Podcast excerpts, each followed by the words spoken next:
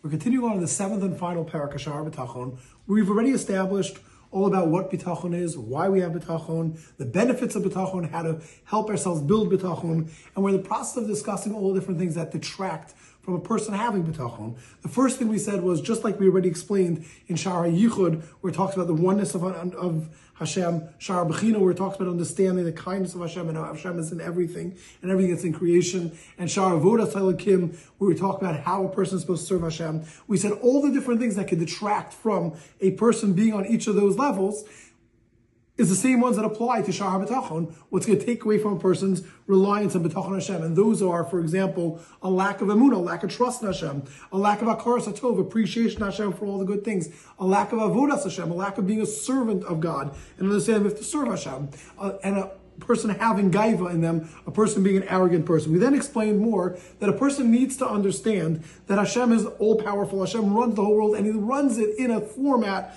of chesed. Hashem protects everybody and Hashem looks at every single individual person and takes care of them. Hashem watches over it and there's nothing that can take place without Hashem saying, this is what I want and there's nothing can prevent Hashem from doing anything. Then we continued on and we said that a person must know, if he doesn't want to detract from his bitachon, that having bitachon, relying on Hashem, is a mitzvah in the Torah. There's a commandment that the Torah says.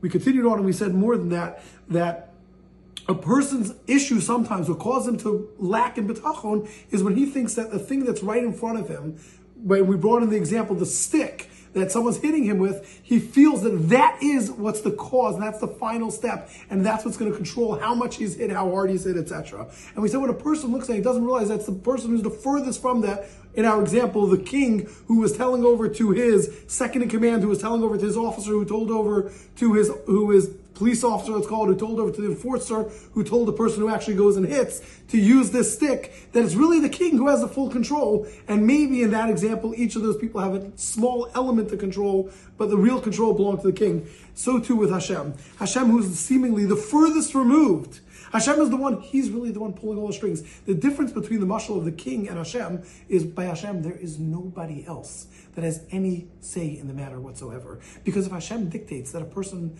should have something happen to him, be it something good or something bad, there is nothing in the world that can change that. Meaning these officers and everyone in between can't change it. By a king, there's a possibility that you can get an officer to change his mind and he'll take the brunt of it. Maybe he'll take that you'll get less punishment by Hashem. If Hashem decreed something, nothing is going to change. So continues on Rabbeinu Bachya and he says, Ukvar nirlecha. It's already now something, it's apparent to you, you understand. Ha'ilos the weakness or the strength of this cause, lehoil lima'olol, to help out for the person who's the end person, it's